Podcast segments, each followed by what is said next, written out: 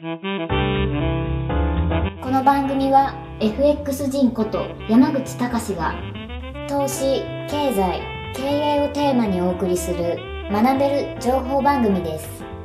今週も最後までお楽しみください。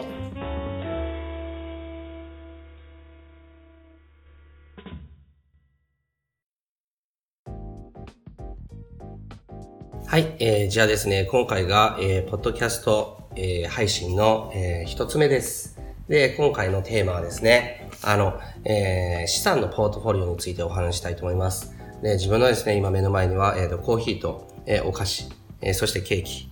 とかが置かれてて、ここはどこかというと、えー、バリのですね、ホテルの一室なんですね。で、そこからですね、このポッドキャストの、えー、録音をしています。でですね、あの、このポッドキャストなんですけど、えっ、ー、と、結構ですね、自分もですね、あの、最も重要なことっていうのは、自分がですね、結構こう楽しく、それで言いたいことを、あの、ずっとこう言えると。いう状況だと思うので、それを考えたらですね、自分はやっぱりあんまりこう形式ばらずに、録音録音っていう感じじゃなくて、この今みたいにこうコーヒーとかを飲みながら、ざっくばらにお話ししていければなと思っています。はい。でですね、あの、今ちょっと声が入ったんですけど、あの、えっ、と、周りにですね、あの、僕の話をこう聞いてくれてる人たちが、あの、います。ので、まあ僕のあの、友達と、あとはですね、まあ今は、えっ、と、クロスリテイリング株式会社の代表取締役に就任した貝本君も、あの、来てくれてます。で、ホテルは、まあ部屋はもちろん別々なんだけども、あの、えっ、ー、と、一つ一つはですね、えー、独立したプライベートビラになってまして、えー、プールとか、まあいろんなものがですね、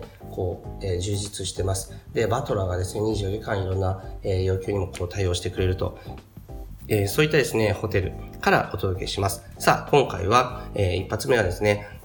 えっ、とですね、資産のポートフォリオ化ということについてお話していきたいと思います。このポッドキャスト、え、配信なんですけど、あの、経済的自由人に皆さんがこうなるためのですね、ヒントっていうもの、え、そこにですね、力点を置いて、まあ、それ以外の話も多少緩和球大みたいな感じであるかもしれないけど、あの、力点はあくまでですね、えっ、ー、と、経済的自由人、になるためのヒントというところにポイントを置いてですね、話していきたいと思います。でですね、あの、下のポートフォリオ化っていうところの話をまあ一発目に持ってきてるんだけども、これはですね、あの、ある種ですね、一つのゴールなんですよ、投資家としてのですね。で、そこまで自分は今、資産のポートフォリオ化っていうところに、あの、結構こう手をつけてるんですけど、ここまでどういうふうに立ってきたかっていうところを簡単に、えー、お話しします。で、まずですね、入り口が FX のトレードであったっていうところですね。ここはですね、僕にとって本当大きいですね。えっ、ー、と、これがですね、僕の人生を180度変えてくれました。えー、何よりもですね、あの、世の中にいろんなですね、資産のこう築き方とか、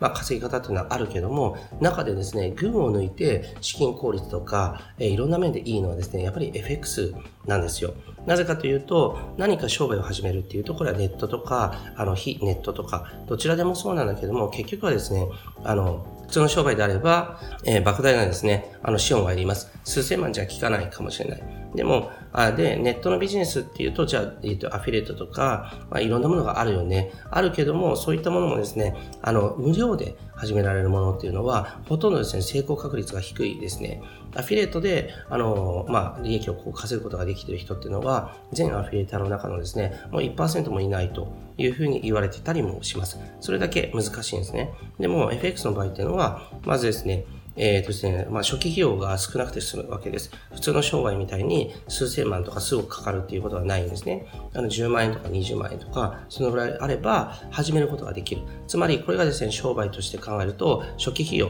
と言えると思うんですね。で、初期費用を投じる。投じるけども、その後、えー、トレードによってですね、まず、えー、損失っていうものを見なければいけない。で、それは損切にかかった場合なんだけども、これがですね、あの、経費と考えることができると思うんです。で、経費もですね、自分でコントロールできるんですよね。で、自分でコントロールして、かつ24時間できる。そして、経費をいくらかけるかっていうものも自分でこう決めることができて、そして、利益っていうものも24時間、まあ、あの、月曜日から土曜日の朝まで、えー、いつでもですね、こう、チャンスがある。だから、これをですね、僕は一番最初、自分の資産形成の一番最初に持ってきたっていうのは、本当にですね、あの、いいところに目をつけることが我ながらできたと思うし、すごくですね、あの、えっ、ー、と、そういう時代の波に乗ったっていうのは本当に良かったなと思います。時代の波って言ったけども、別にそれは、あの、皆さんでも今からでも全然遅くはないんですね。ただ、注意点なんですけど、これはいろんなところで話してますけど、僕もですね、FX でいろいろ失敗してきました。で、あの、稼げるようになるまで5年間かかりました。で、5年間かかったけども、自分はも諦めずにやってきてよかったなと思います。今では FX にの、例えばロジックを使う。で、ロジックにどういうサイド、サイドを入れるか。自分の場合はライントレードですね。これを入れて、だからいつでもですね、この旅先のバリでもお金っていうのをこう稼ぐことができます。これがですね、僕にとっての、まず、あの、資産形成のスタートだったっていうのはすごくいいことですね。で、僕は5年かかって、えー、回り道して、えー、5000万、ごめんなさい。えっ、ー、と、1夜にして2000万とかで失うっていうような経験もしたけども、だけどもですね、今はそういうことっていうのはないです。なぜならば、えー、基礎からどういうふうに勉強したら FX で利益を出し続けられるかっていうのがわかるからですね。で、それで、隣に金本くんもいるんだけども、金本くんの場合は、これをですね、僕が、まあ、あの、一からですね、彼の方に基礎から教えてるので、だから、はっきり言って失敗っていうものはないですよね。あの、ずっと利益っていうのをこう出せて、交渉率を維持してるっていうところ。だから、FX をですね、あの、入り口に持ってくるっていうのは、他と冷静に比べてもですね、すごくいい入り口なんですよ。いいですか？僕ずっと喋ってますけど大丈夫ですね？はい。ええ。ちょっと録音だと思うとつい、ええ、熱くなっちゃうんですけど。で、これを入り口に持ってきた。で、自分の場合はその後週7配信っていうのをやったわけですね。で、当時はですね、投資助言代理業とかの免許が必要とかっていうのがあまりうるさくなかったので、自分はですね、免許なしでやってた。やってたんだけども、途中でやっぱりこれは免許がいるなって思って、週7配信をやめて、そして、あの、当時、日本で遅れてた投資教育っていうものの底上げっていうところ、これをですね、あの、ビジネス、として位置づけて、自分は事業としてやってきたっていうことですね。で、そこによって、自分はつ、えっ、ー、とですね、トレーダー、その次に、えー、どうなったかというと、事業投資家になったわけです。事業をする、そしてスタッフを雇う、そして、えっ、ー、と、広告費とかいろんなものを投じる。それによってですね、リターンっていうものがまた得られるっていう形で事業を大きくするっていうことをしました。で、その次に今ですね、まさに今なんですけど、自分がですね、投資家としてやってることっていうのは、まずアクティブなところっていうのは、FX のトレードと事業投資っていうこの2つがあります。で、あとは資産を守る方のポートフォリオですね。あの、守りの部分です。守りの部分もやらなきゃいけない。で、守りの部分は何かっていうと、今自分がやってるのは、えー、海外不動産の購入なんですね。で、だからそれによってですね、あの、守りと攻めと、両方ともこう作ることができる。攻めの部分は FX と事業投資。で、守りの部分は、えー、資産のポートフォリオ化。っていうことです。で、ポートフォリオ化なんだけども、僕は、あの、現金だけでですね、持ってるっていうのは、世界的な流れから見ても、すごく、えっ、ー、と、不安定なんですね。1ドルだけで、ドルで考えても、1ドル120円を超える時もあれば、1ドルが70円とかになる時もあるわけです。それだけですね、価値が変動するものなんですね。だから、あの、そういった価値が変動するものっていうのは、あの、日本円をですね、持ってるだけでも資産というものは目減りしたりするわけです。で、あの、守りの部分、ポートフォリオっていうのは、資産を増やすことを目的っていうよりは、逆にですね、今の、あの、円だけに頼るっていう、1個だけしかないっていう状態で、あの、資産が崩れてしまわないように、えっと、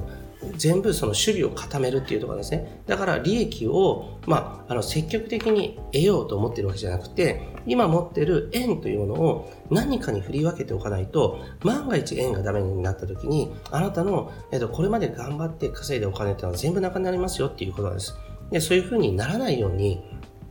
自分が今やってるのは、えっ、と、円で持つこと、あとはドルで持つことですね。通貨としてのポートフォリオですね。円、ドル。あとは、えっ、とですね、まあ、円とドルが一番メインですけど、あとは自分はシンガポールドル、香港ドルっていうようなものを持ってます。もちろんこれは、あの、米ドルとですね、あの、えっ、と、ペックしてるっていうことなんですけども、でも、これは持ってて、やっぱりですね、違った動きをするときは結構ある。シンガポールドルなんかは特に通貨バスケット制っていうものを取り入れてるので、あの、いくつかの通貨の平均値っていうものがシンガポールドルになるようにされています。ですからこれっていうのはシンガポールドルを持つだけでも一つのリスクヘッジなんですね。で、これらを持つことで自分は通貨としての、えーと、リスクっていうものをまずヘッジした。これは儲けを狙ってるわけじゃないです。せっかく貯めたものを貯金っていうことにして、あの、減らないようにするための措置ですね。あの、多くの日本人が考えているのは、円にして貯金するということだけど、円にして貯金してるだけだと資産が減っていくことがよくあります。